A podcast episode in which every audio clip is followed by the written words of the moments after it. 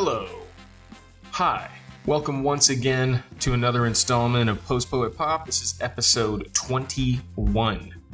I guess we have met and beat the dealer finally, but I am not a gambler, so I don't know. I shouldn't verge into gambling metaphors. I hope you're not a gambler either, but if you are, good luck. So, yeah, this is episode 21. It is a two for one, 21 two for one, and we're featuring two poets. These poets visited me at my home, right here in Louisville, Kentucky. We had a wonderful day together, and those poets are Elizabeth Metzger and Timothy Donnelly. Elizabeth lives in Los Angeles. She is the editor of the Los Angeles Review of Books, and she is the author of her second book, Lying In, which we will focus on today after we hear from both poets and a little snippet of conversation. We will focus on Elizabeth first.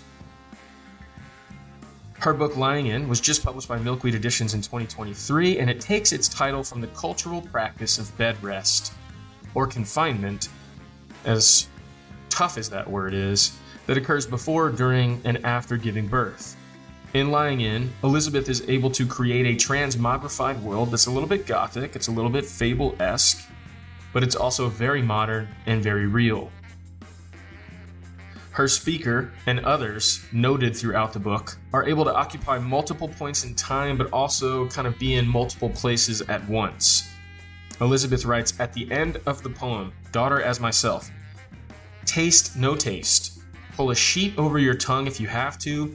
Invent a tongue for the carrot. This meal is purely for passing through. Over on the eastern seaboard, we have Timothy Donnelly, Brooklyn resident and professor at Columbia University in Manhattan, and author of his fourth book, Chariot, which we will focus on today. Second, Chariot is published by Wave Books this year, 2023, and is both similar and unique to the previous poetics readers may have come to know of Timothy's. These poems are a little bit more formulaic than usual, but they still brim from the middle, cascading out to the sides, chock full of meaning and long breaths. Timothy writes in the poem entitled Reality Hit Me, so I hit back, bare knuckle, all my weight across the ugly truth of it. Afterwards, a hand stings for decades in embarrassment, this impedes one's growing closer to the feel of things as they are, making everyday merchandise hard to hold without a wince. If anything, it is the meditative thinking that shines through their process, where things begin locatable but do not stay put, and we end somewhere else each time. That may be an in common poetics that Elizabeth and Timothy both exude. When the two of them visited Louisville, to give a reading as part of the Speak Social series hosted by John James. We all spent the day together, and it was quite the memorable day. I'm very grateful for it. I'm here to thank them from the bottom of my heart, and I'm here to present you with our conversation. And without further ado, why don't we start it off with a little dancing?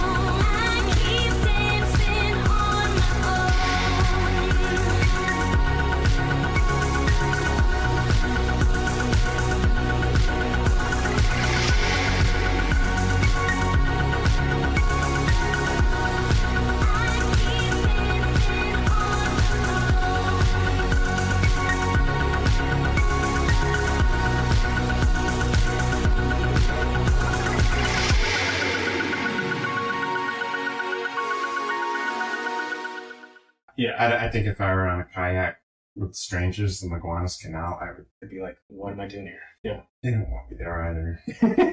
yeah, it's I would immediately start splintering. You know what I mean? Yeah. Yeah. It's a terrible habit I have. So no group, really, no, uh, except for maybe poets, but outside Yeah. of that, even, Yeah. yeah, Yeah. And, and Well, like, teaching. teaching, Well, teaching's teaching's super true. good. I. I don't want to exaggerate my own pathology, but I feel like, but you know, like I feel like when you know you're supposed to be doing something, it's like I feel this strong compulsion to do the opposite thing, or at least something very different. Yeah. Um, Yeah. yeah. Okay. I know it's not. It's not a boast. It's more of a diagnosis. Uh, and it's it's it's terrible. That's why I was laughing so much when I wasn't because I wasn't supposed to be laughing. So I don't belong in groups. This is more like saving others from you. Sparing people. Okay. Yeah. Right. Well, you, you learn you, learn that from being a member of a family, and of course, the bonus is your own independence. And Yeah. I I, I'll stop talking about this. No, I think it's like I most. I, I like the honesty. Yeah. I, I think it's it's not like it's arrogance. maybe a poet's thing. I think Maybe. it might be. Yeah. I didn't want to be the one to say it, but I do Yeah. think that my own poetic, the, the practice, if it's rooted in deep, deep, deep into my psyche, and I believe it is, it Right. comes from from that, from independent play. Hmm. Yeah. You seem to Love lean it. into the like feeling like you want to do the opposite of the group. I feel like I split in a different way, which is like I'll I'll keep doing the thing I should do, but then feel very removed. Not necessarily because I want to do the opposite, but I'm just like not fully there. So there's Like it burns you out to the point where you want to uh-huh. retract a little bit, or like, oh, Well, you I'm know just what I not mean? Or- there anymore. I Okay, just gotcha. I'm acting like I'm there. Gotcha. Oh yeah. You, like you Yeah. dissociate. Yeah.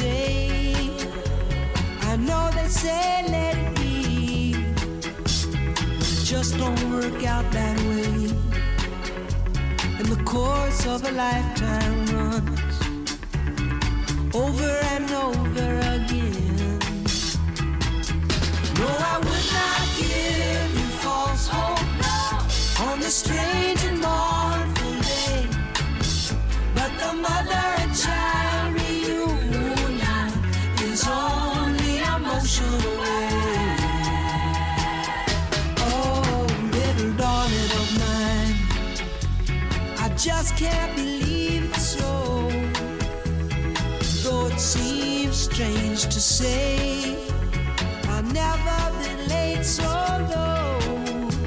Such a mysterious way and the course of lifetime runs over and over again. But I would not give you false hope on this strange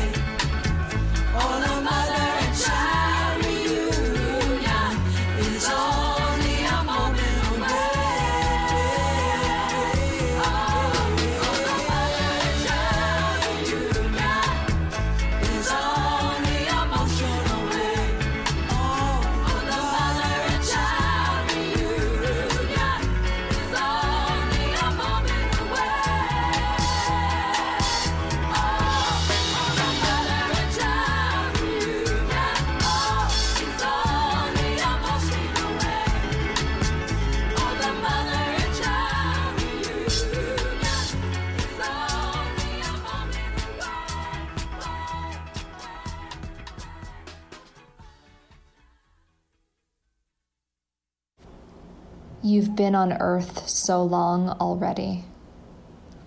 All my life, all I've wanted was to be myself and someone else. Not theirs, but them. My shame about this greed made me hesitant with other children. I wanted what they wanted, but apart. I tried to make it, spooned what I could into shallow mental dishes I stacked all night and poured through my neediest hole, which opens only for medicine or extreme misunderstanding. My teeth browned from too much thirst too late. My eyes bulged from noticing what I wasn't meant to be. There was a playground I went to and can't take you. The first thing I did daily was look for a place to hide or flee. There were plenty of gates and wide enough trees, but I stayed off center, just beyond the sprinkler's range. The others played until they snacked around me. Sometimes they cried, sometimes they looked consoled by what they couldn't have. No, not now. The boundary of things, the boundary of time. I wish this for you. Come soon, to be withheld. They were so freely asking for more world. um, I really wanted to talk about the sound factor that I couldn't get over, at least as a reader, between already as one word and already as two words. Um, because when you read this out loud and no one's read the book, um, I was just thinking about that and also just how, you know, there are distances between um, sound and term and and how one means being tired and the other, even though it sounds the same, means being agile and all prepared. And then I was thinking about those terms in terms of being a mother and motherhood, etc. And I was like, oh, well, that's interesting already versus already. Um, and then it reminded me, and I had to go and read my my Levinas, um, where he says the relationship with the other is already the future. Wow. Um, and so, yeah, already. That's beautiful. I you know I I've never thought about that. I mean that's absolutely true. Like the the already and the already because it is future leaning and past leaning and this poem is totally that. It's a meeting in the poem, which was one of the few poems that was actually conceived of um, while I was pregnant. Oh. Most of them happened sort of af- in the aftermath. This one, I remember thinking about this playground and how the playground was this space where like you only go if you are a child or like with a child or have a child. I felt like that, yeah, my past like child self and this future potential child both seemed very unreal that they could exist in this playground in Hmm. my mind. So like the already pointing in both directions would feel right. It's good to know that, yeah. And totally, we Michelle and I used to live by a, playground in Prospect Heights, and I always wanted to sit there and hang out. And it's like that's the one place I will You never sit and hang yeah. out. Um, but you know, it, it did have like a lot of energy and a lot of feeling, and it also somehow was calm. And, and it's, it's interesting knowing that, considering the the poem, and also there. So you use the word noticing, which is it's kind of a, a hinged usage. There's like a lot of weight on it in the poem. I think the etymology of notice um, uh, also means getting to know from Greek. I think from N- N-O-T-U-S. You know, it's, it's just interesting, like how I don't know. I can't imagine physically, of course, but intellectually at least, motherhood ushering something in is this getting to know, but it's also seeing, and it's all the the angles and the points. And so also how you mentioned when you were in in lying in, you you were in this room and looking at everything multiple times. Yeah, so, noticing, yeah, Yeah. seems really important to me.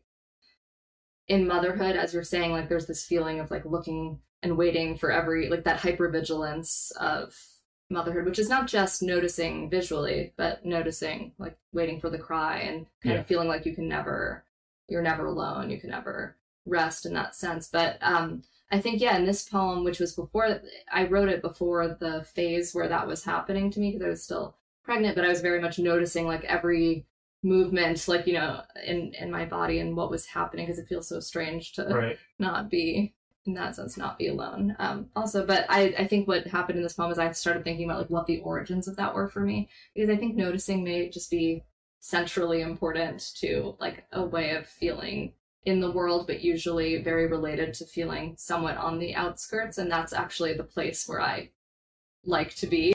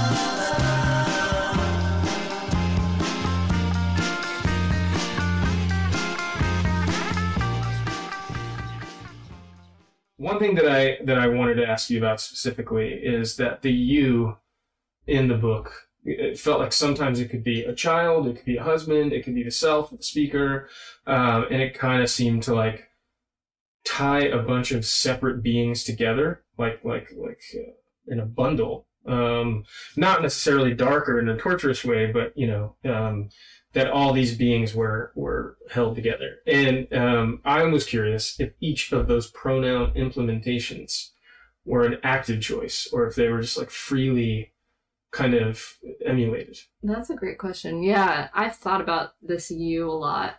Um because I think it must kind of evolve in in the writing. I don't think I necessarily start a poem being sure of who that you is, but I definitely know that in like arranging the book, I didn't feel like I could separate it out either. So the torturous bundle seems like it was part of the i had to like give into that because otherwise the arrangement was going to have to be like defined by separating the use and a lot some of them do like some of them are clearly like i don't want you to mistake certain ones for someone else but for the most part i like the fluidity of them probably more between poems than like within one um Right.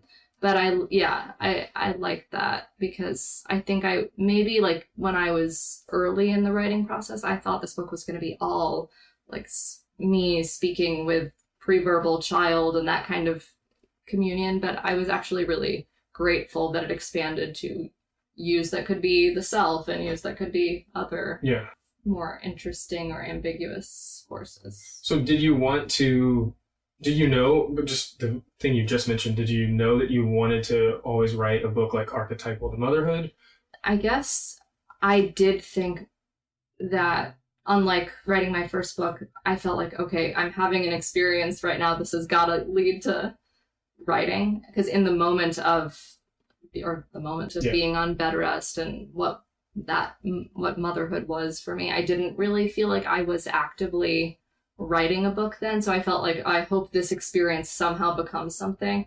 But no, I don't think I like, in the end, wanted it to be about motherhood, but more, I feel like a lot of it is like through motherhood, I discovered new ways of being in time, new ways of being in myself, Hmm. new ways of just kind of perceiving things that I wanted to celebrate rather than just see. In real life, it was mostly not celebrated, but Right, in poetry, it could become interesting to me. Perfect segue because I should preface this as it could be potentially sexist, and I know when everyone says that it will be sexist, but I don't mean it to be, but it could be. And I just I kept thinking about because there's the kind of explanation or acknowledgement where you align lying in um, to quarantine, like the, the period and, and 40 days and all of that stuff.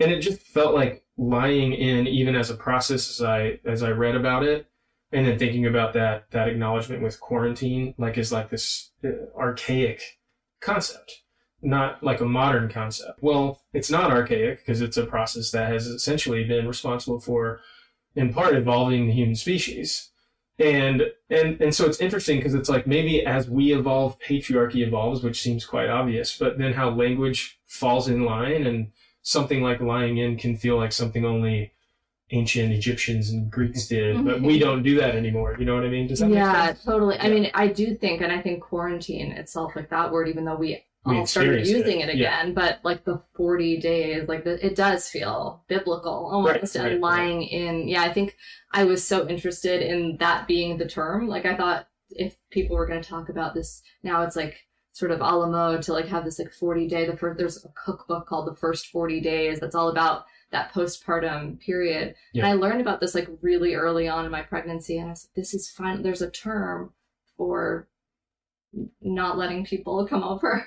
You know, like the, there was a part of me that was very excited that there was like this word for it. Um, but it kind of, I don't think that I, yeah, subscribe to it in its literal 40 day period. I think the whole point is that maybe because I resisted like the archaic or impossible idea of it in our moment today, um, for me, it was more like it's, it kind of never ends. It kind of, it, it's always been happening. It really isn't related to some arbitrary postpartum period. okay So I I see it more as like a kind of state of being. Also because the idea of like it came to me early in the pregnancy, but then I ended up stuck for most of the pregnancy in a room, like in a very limited space. Hmm. So for me, like the lying in that apparently happens after in those first 40 days was absolutely more true for me before the baby was even born. Still seems maybe something I'd like to access. room um, like in a hospital or something or No, I was really lucky to be able to do it at home. Oh, um, I was on an IV, but like I was able to do it at home, and that that did help. I think I mean, that would have been a different book, I think, because the room and like the looking at things um, for a long period of time definitely informed. I was lucky to have windows that had so the weather, like whatever was happening, felt like it kind of came to me, which fortunate. Okay. Hos- Hospitals don't usually like, No, that's not a thing I would guess. Yeah, or you'd be lucky to have a window. a window at all. Yeah, right. exactly. Yeah, I couldn't get away from that thought, and I and I didn't want to not ask it. I guess. And, and- I didn't feel like it was sexist. Okay, cool. Yeah, I'm hearing you say this. I feel like maybe there's something about using a term that's like so specific to motherhood that is defined that way that I want I want you to feel exactly that. Like that's what we all do and not have it Right. you know bring the not avoid motherhood but bring the topics of that and Yeah. things that are usually not in poetry talked about as just something like a woman would understand or just something Right. um, someone who has a baby would understand and let us see what is more universal in it. you have the thing that's archetypal that you go through and then there's this also also maybe this creative archetype alongside it too and it's just Yeah. interesting to think about the evolution of these processes and then where the world's at and how something might feel because of language but you know Totally. And also like the lack of control, even if you think you know what you're writing about or doing. Like I don't to I think a lot of poets feel this way or a lot of artists, but like I don't necessarily know that whatever my thoughts were about the term or what I was trying to write ever manifested or had anything to do with what I actually did. I really thought like what I thought it was all going to be about was this like pre-verbal relationship. Language is going to have to Hmm. change because I'm going to be so intimately involved with someone who doesn't have language. And that really wasn't what happened. I don't think the language yeah. So I don't know. I just think there's we don't really know what's what's happening when we think we do.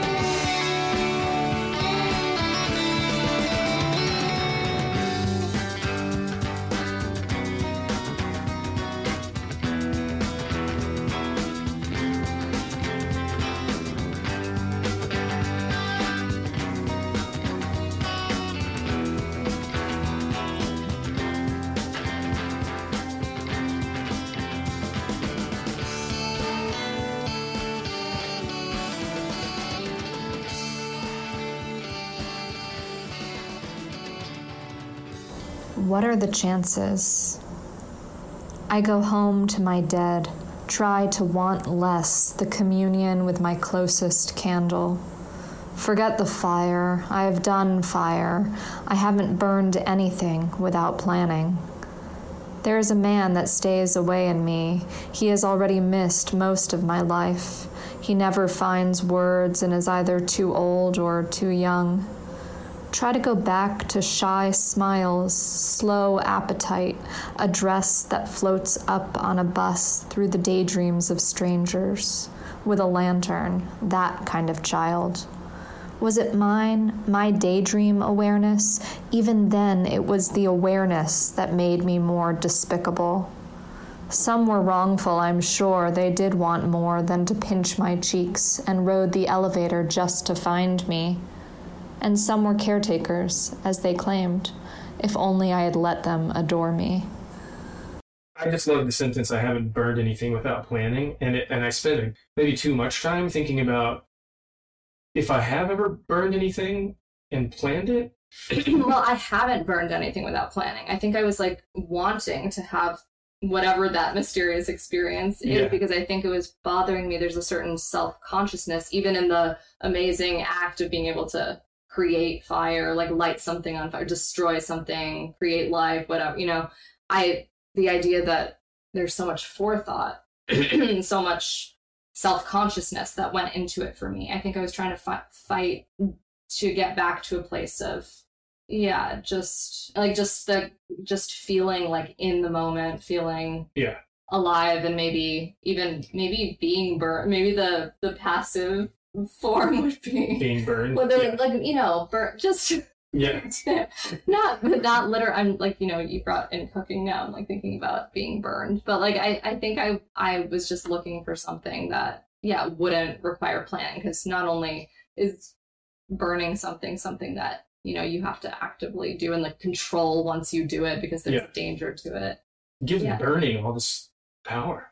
I will say the context of it too is like fire took on this new meaning for me at that time because there was there was actually wildfire Oh, right. happening right. and I, Yep. I didn't grow up in a world of that in New York so it felt very um that seems very- without. That seems without planning. Yeah, I did not exactly. about that. Yeah. so maybe that's where that came in because obviously Hmm. that's not a planned thing but Yeah. then there's all sorts of planning of how you would evacuate if it comes to that. And so like you go into this kind of crisis mode.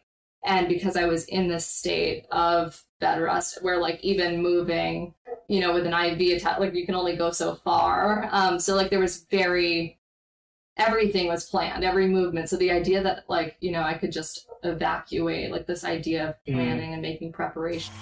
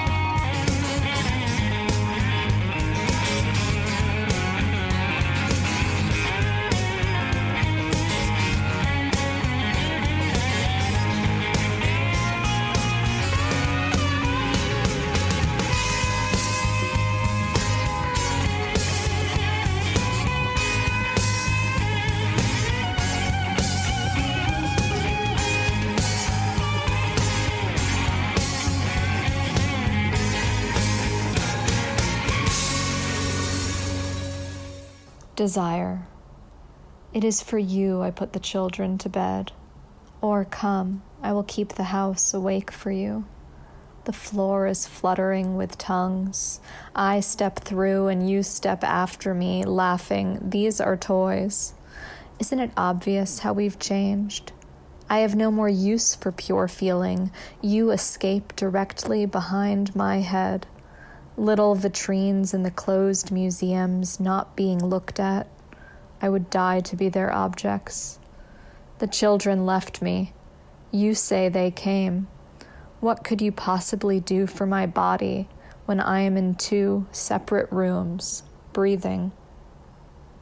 basically after reading through the whole book and, and the, the form type kind of tight construct tightly constructed sentences sometimes very short but it kind of created this this reading like that where phrasing and language itself could be in this like fluidity which especially in terms of the bilocation of the speaker like being in one room and another simultaneously and over time and through time Yeah, Yeah. no, that's that's true. And I don't always think of like the form of words on the page as having that relationship to what's happening spatially, but I feel like in this in this poem it's a good example of that where there was this like that moving out um and indenting the line, I feel like. In both cases the first is like stepping over these toys and like the kind of obstacle of space and like going through this house to kind of make a new like can you get back to this different way of being in this house with all of this clutter and i think that the poem does that and of course at the end in two separate rooms breathing i feel like yeah i couldn't have kept it like on the margin because it needed to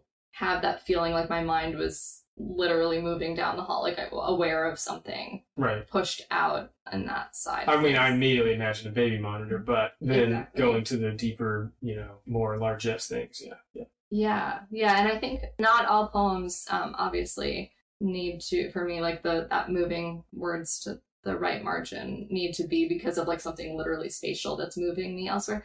But I think that this poem maybe start maybe was one of the first ones that made me start really being interested in that Hmm. movement. Like I, I just think there's a lot of emotion in um that particular like internal use of space that I I really like Yeah. following these days. Yeah, and and the choice on maybe like compacted short sentences. Did you know you wanted to do that, or did that just happen? I feel each poem was on it was its Yeah. own thing. I, I have to feel pretty pretty dumb to what I'm doing. So I don't know. I think there were certain ones that needed to move quickly, Mhm. and there was a kind of urgency and, and or like feeling that at any moment interruption could happen, and because it wasn't happening yet, I actually in a way was also interrupting myself with that thought. So like short clipped lines, um, Yeah, felt right for those ones, for example. But yeah. It's definitely like its own way of carrying the reader through the poem for sure. Uh, yeah.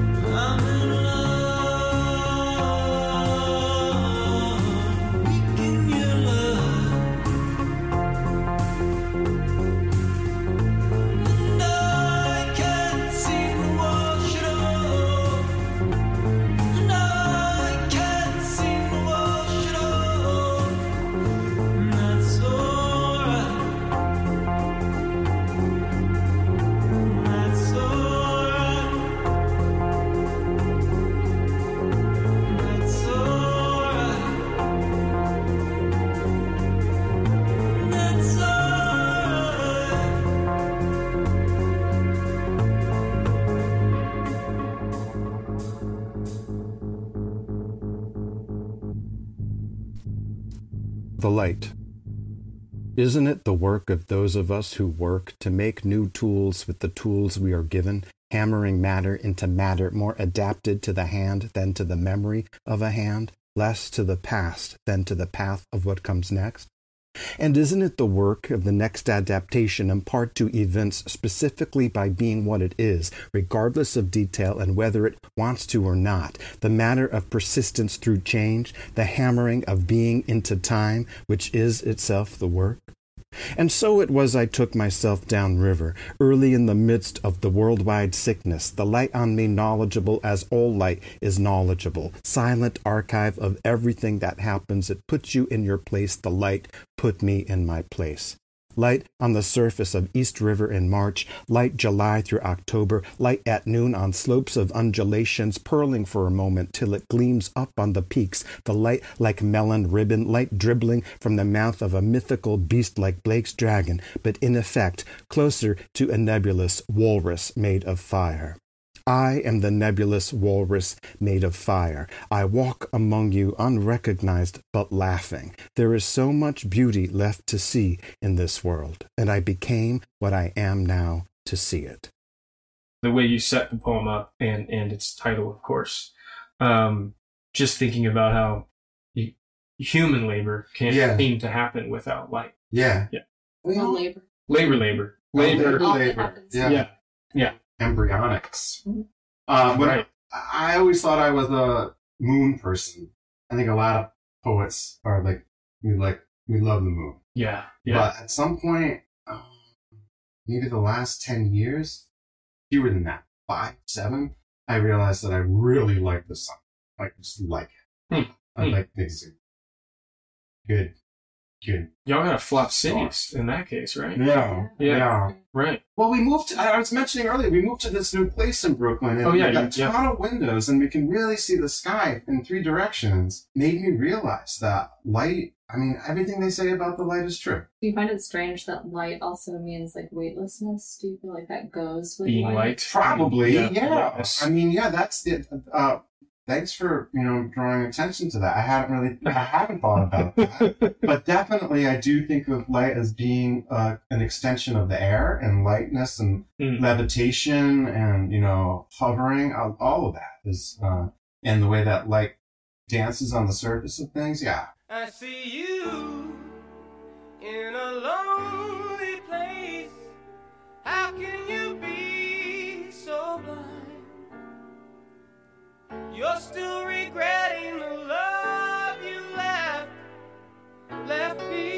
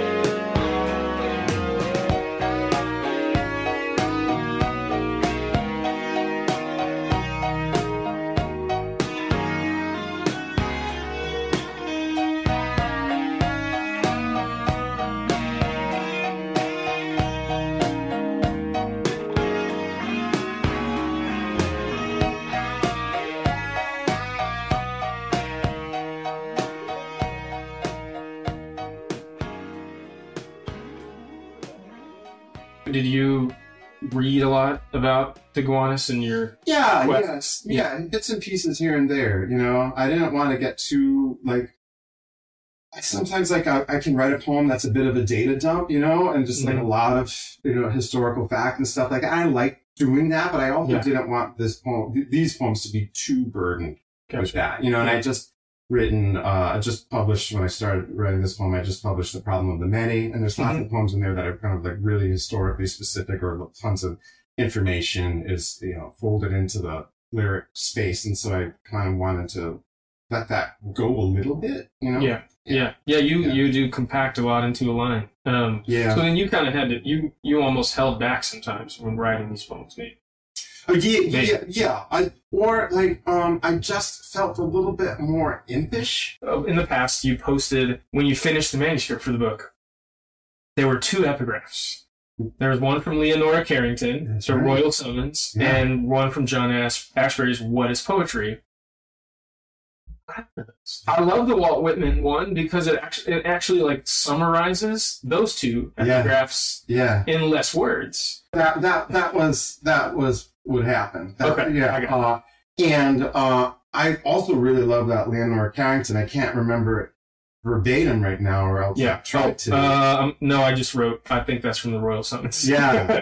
Well, I discovered Leonora Carrington's uh, short stories when I was teaching Yeah. the nonsense class the first time, and I Okay. fell completely in love with them. And that one in particular, uh, I was interested at that time of one of the facts of the book's composition, and I did write it during the pandemic. And there was something about the fearful state of the world that made me think about the fear that's referenced in that particular sentence. And Mm. I wish I could remember it, and maybe I should look it up at some point when when there's a lull, um, because it really resonated with me at the time. But then uh, towards the end, I didn't. I decided that I wanted the book to be uh, a little bit less freighted in a way that I thought that that particular epigraph was kind of you know trying was hitting certain kinds of notes, and mm-hmm. I just became increasingly interested in the idea of there being just a more neutral kind of epigraph. But one I did want an epigraph. I've always had one. I wanted one that sort of like referenced to the made reference to the fact that the poems are kind of written in the same form and are concerned oh. with the idea of form and mm-hmm. embodiment. And it was actually when I was teaching my sublime class that I read that quote from Leaves of Grass and Okay. it hit me a certain way. So all the poems in the book, except one, Okay. are twenty lines, uh, five five quatrains, and one thing though is you, they each have that little indentation. So I liked the idea that they were ten lines. Um, Sure. Yeah. they're like uh, that Mhm. old school, like if the line wasn't finished, You wrap uh, it, yeah, yeah. wrap it. Yeah. I, I I kept thinking of each stanza as like a chariot itself, and this chariot traffic yeah. um, in the poems. But I do want to know like what Yeah. was behind the choice of the of the form. motivated by a number of different things. The first poem that I wrote in that form, I kind of thought, well, I like the length of this. This feels right. Mm. I kind of have had something of a reputation among people for a, a writer of long poems, Mhm. you know, and I don't mind being thought of that way, but I also didn't necessarily think of myself as being exclusively that. So I was interested in the idea of writing a book that was of shorter poems. I've always been interested, stru- like in the structure of Ashbery's Shadow Train, which is in, you know four quatrains. Yeah. But uh, that was a little too terse for me. You know, and the first poem that I wrote that had a kind of feeling that I liked was in the twenty lines, and so I thought, you know what, let me just go back to that form and see what else I can do in it. And then uh, I had it in my mind at first that most of the poems in the book would be in that form, but there would be a couple of others because I do like to. I, I like patterns when they're broken. You know, I kind of kind of like making expectations and then there being some kind of outliers. It's more dynamic, more interesting to me. Right. Um, but I was having uh, lunch with the poet John Beer. Uh, said it should all be twenty. So, that- so I came as close as I you know could. Yeah. Mostly twenty lines and then one twenty-four line poem. So that and and the idea of each um, stanza being a kind of chariot, I love that. That's very that's that that's touching to me. There there have been a couple of reviews that have uh, I guess only one review that sort of coined the or said we may as well call poems in this form chariots from now on. Like these are chariots. Yeah. Like I like that a lot. I like that people feel Yeah. someone felt compelled to say that about the about the poems. And I did think of each poem as it's kind of the way I write anyway, or the way certainly the way I think of beginning one place and ending someplace else, or, like starting and you know with one kind of idea and then being pushed through figurative language like metaphor. I thought of Mhm. metaphors as a kind of chariot to like transport you, and Hmm. that became sort of like something that was on my mind for the most part when I was writing poems. Like, see how far you can go from at the end of the poem from someplace you know very you know, Right. quotidian, local, recognizably drawn from you know, real life. Or there are some poems where what I start with is also a little bit unusual. But like for example, there's a poem that starts with uh, I feel differently about my fingers when I think of them as fringes at the end of my arms than I do uh, when I remember them as distinct appendages extending uh, independently from my hands. And I had that thought while we were on the subway going to the Met, and I was with my family. I was like, do you think of like your hands as being sort of like their own thing that's at the end of the arm, or is it like the arm continuing down and flaring out? Is like and they're like, yeah. no, Right. They're Like- like, do not talk that way. the ancient debate of are, are are is the butt part of the legs or the legs part of the butt? Oh, you know? Oh, yeah, I never thought about that. Right. Yeah. I did not participate in that ancient debate. I came late and I was just like looking at my hands, like, are they fringes or are they their own thing? Now, now this is interesting for me. Just curiously, when this hits you on the train and you're with your family, Yeah. you take out an iCloud, you pocket notebook, or do you save it up here and then I go it home? up there. Damn, how do you I- do that? Well, I tell myself, and I should probably, I mean, I've started jotting some things down uh, Yeah. on my phone, like on, Right. on the subway. Yeah. It's good do the subway, you have to sort of keep to yourself on the subway, and then Yeah. the mind goes a little bit more, you know, Yeah. intense. and Both meditative and, and and you know like transitional and Yeah, right, yeah, yeah, yeah. So I do sometimes do things, but I tell myself also that if I don't want to take myself that seriously, like jot that down, you'll want that later. Yeah. Uh, I think, well, if it really was worth remembering, it'll stay with me, and I'll have it. Yeah. yeah. Yeah. Well, while writing that book, I did keep a notebook, and most of the poems do exist in different longhand versions. So I was Yeah. writing them mostly by longhand, or I'd start off longhand and then segue to um, the laptop at a certain point. Okay. And there would be, there would be times if a phrase, if a title, something I read, something someone said, Mhm. you know, did if I had the book with me, I would write it in there too. Even if I never made use of it, I just had it almost like it's uh you can make some stock from it, like it's a funny bone. Right. Maybe you could Yeah. a broth out of it. Yeah, yeah, yeah, yeah. It's in, Elizabeth. Do you do you have a you know, Yeah, I, I was just thinking. have immediacy writing? I have also, for similar reasons, not on the subway, but when I kind of want to just be staring at my phone and not interacting, I Yeah. will sometimes jot down things in, in notes. Um, but I have found that, like, if the thing I jot down is something overheard or something where, like, it's the line, it's the phrase, it's like the music of the thing, then it's worth it to jot it down. If I jot down an idea, I often come back to it and just see like the phrase of the idea, and it I, it just seems Yeah. terrible to me. So Okay. I, the idea is better left in my head. Hey, hey. Ha, ha. Say what, say what? Ha, ha. Yo, sometimes I feel like I don't have a partner. Sometimes I feel like my only friend is the city I live in. It's beautiful Brooklyn. Long as I live here, believe I'm gon' fly. Hey, cause it's the B, the R, the O, the O, K. L-Y-N is the place where I stay. The B to the R, the O, the O, K. Best in the world and all USA. It's where I stay. The B to get all to the O, the O, K.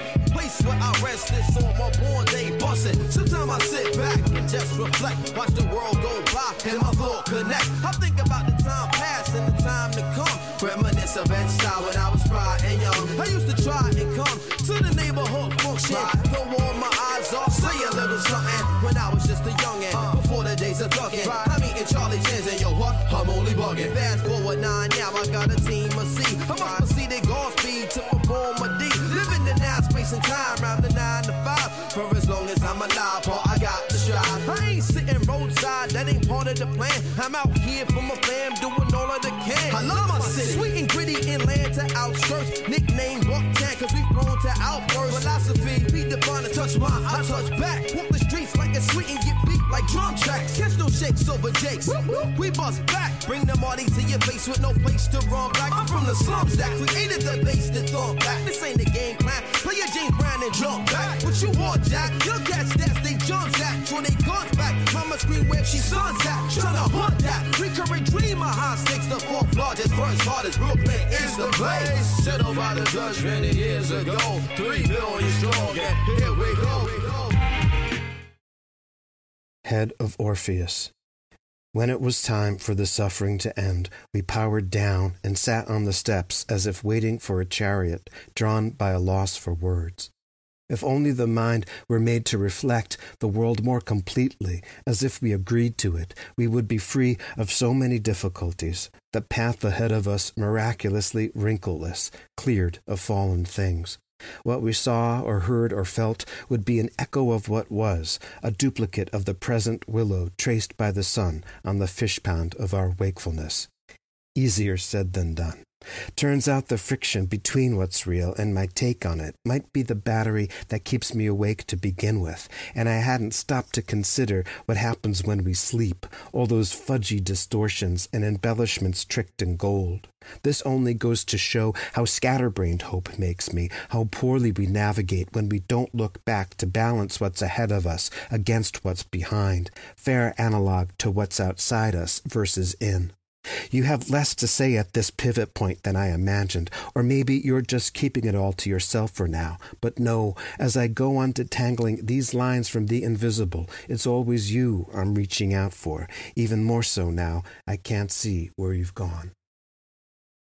I remember always seeing this sculpture at the Met when we lived there. The and it, but I always thought it was like super old. Um, but it was like Mhm. 1930 something. Yeah. You know, and it's got this expression, and Orpheus is just like looking sharply down, like he's either falling or or his or his torso's been cut off, soothing the gods, but without the thing to play the lyre, just the voice. Yeah, voice. yeah, yeah. I don't think I know that statue. Uh, Yeah, yeah. I'm I think it's to- uh, on the might have been the second floor, and it's just the head. just the yeah, head. of Orpheus. After the maenads whacked it off. Was it? The, yeah, I think so. they're Yeah, the ones who did that. yeah. I had the there's uh, uh Odilon Redon did a ton of uh drawings and paintings Mhm. of just a disembodied head of Orpheus. Mhm. Oftentimes kind of like juxtaposed with the lyre, you know. Right. And um uh, I'm a yeah, big fan of Redon. And so that, that's the image one of those is what I had in my mind. Nice. Okay, that Yeah. that makes Yeah. a lot more sense. Where where does that inspiration come from? Yeah, um, you know, writing that one, I think that was one of the later, one of the later ones. I Can't quite remember, uh, but certainly it wasn't one of the earlier. So I think it Yeah. must have been towards the end. I think it's one of the rare poems in the book that has a U. I think Hmm. most of them are just I or- Lyrical? Yeah, or, or right. third, just maybe a couple like in a weird sort of third person thing. Mhm. I kind of wanted that note, and I wanted. I think I knew I. I wanted there to be somewhere in the book where the actual composition of the book, which happens often enough, to be honest, is, is reflected upon within the Yeah. poems one way or another. You know, or the act of the idea of writing, and even the light. I think on some level was the idea of like you still have to keep on renovating and moving on. And I wrote that poem during the you know the height of the pandemic, like mm-hmm. probably you know the summer of 2021, I think when I was taking a lot of walks down to Red Hook, you know, the neighborhood that we were talking about. Yeah. And there, there's a particular part of Red Hook, I'm not sure if you've been there, a particular feature there called um, Valentino Pier. Oh yeah, And it, yeah, yeah. you know, it stretches right out Yeah. into the harbor. And uh, I spent a lot of time during the pandemic there. And I did just like become very uh, unashamedly sedated by the look of like on water. You know? Mm.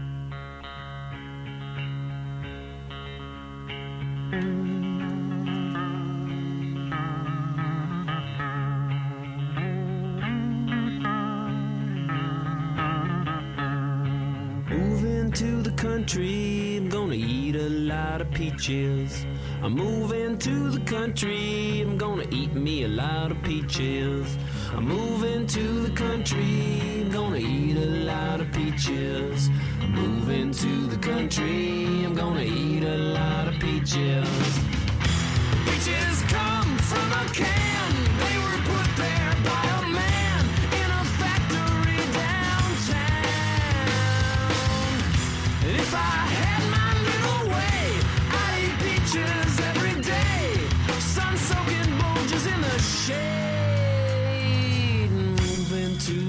The I'm gonna eat a lot of peaches. Moving to the country, I'm gonna eat a lot of peaches.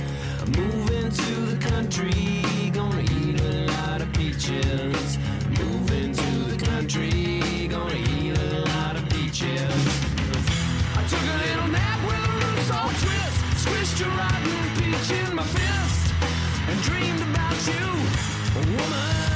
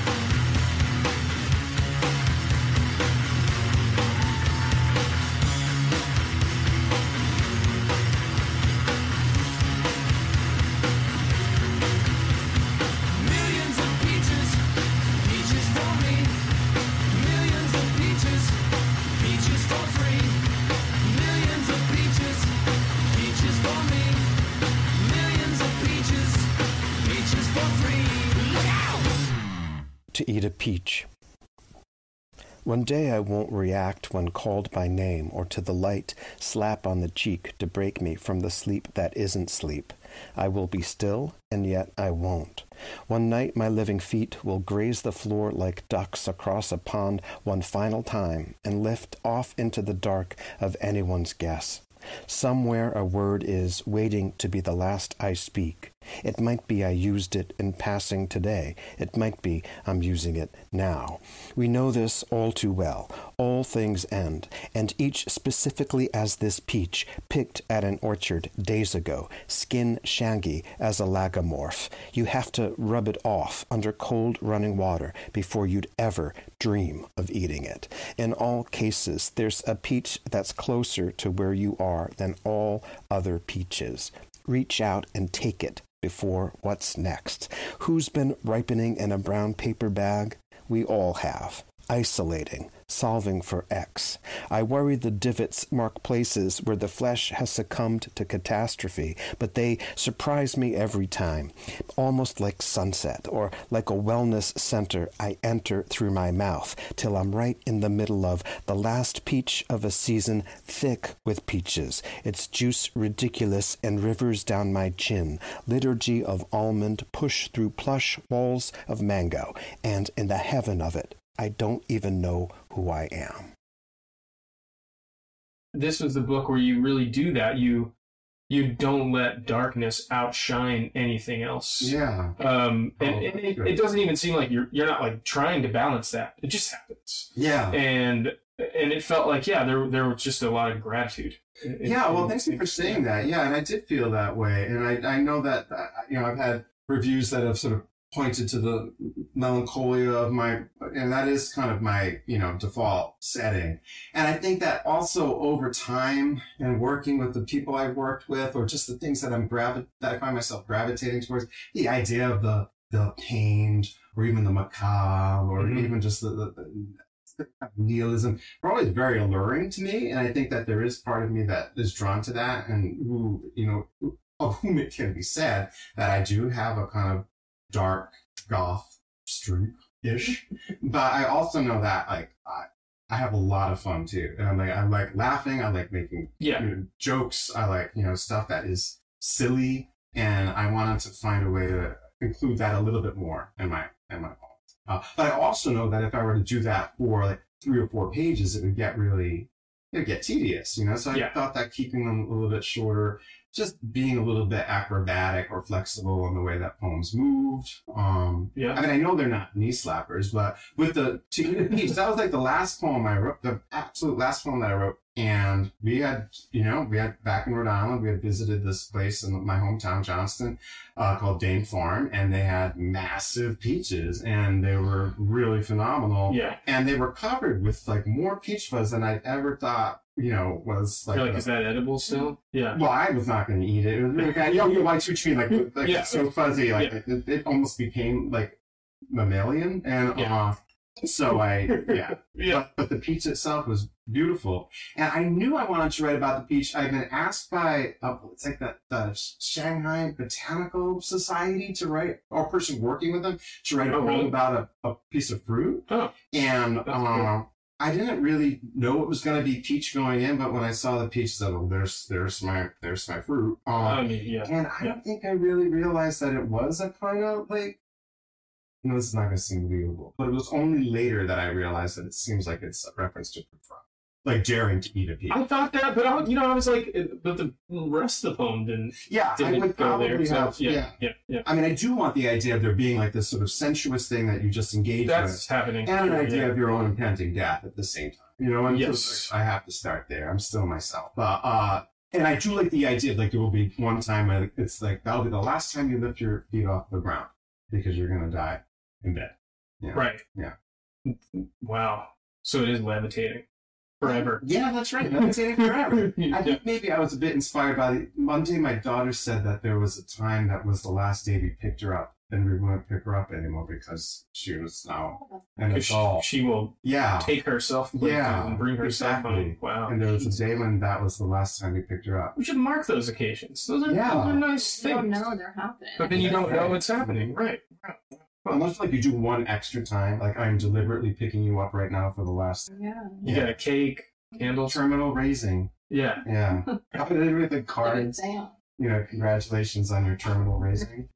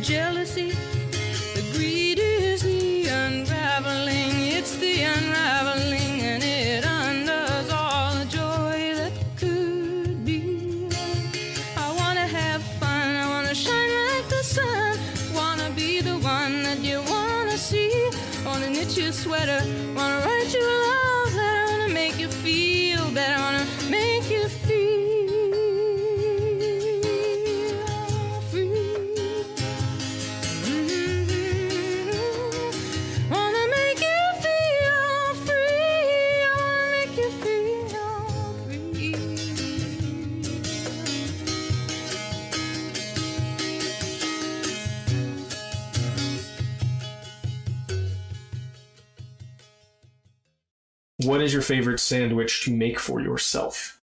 Ooh, that's a good one. Um,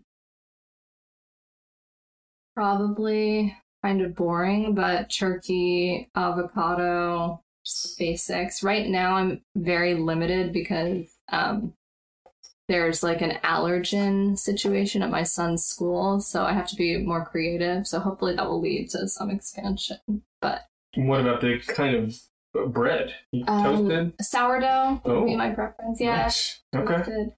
I like a baguette too. Nice. Okay. Uh, Timothy?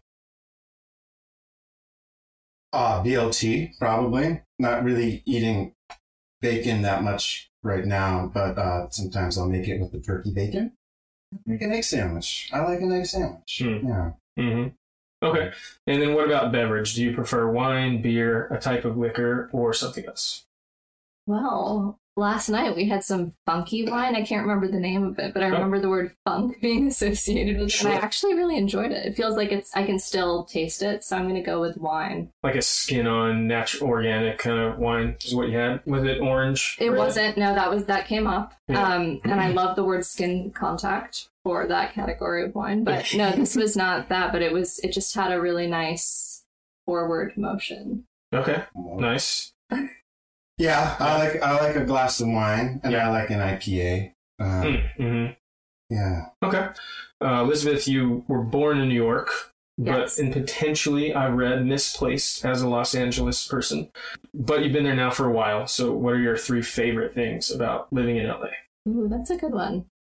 Forces me to think positively. Um, I do like the marine layer um, and like the fog that comes in in the morning in the part of LA that I now am in. I kind of like it's it's both a positive and a negative, but walking in LA since I don't really drive, um, I don't drive at all.